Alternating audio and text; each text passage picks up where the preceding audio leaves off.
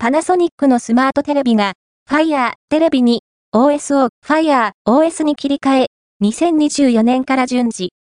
パナソニックエンターテインメントコミュニケーション以下、パナソニックは1月9日、Amazon.com サービシーズ以下、Amazon と Fire OS に関するライセンス契約と協業に合意したことを発表した。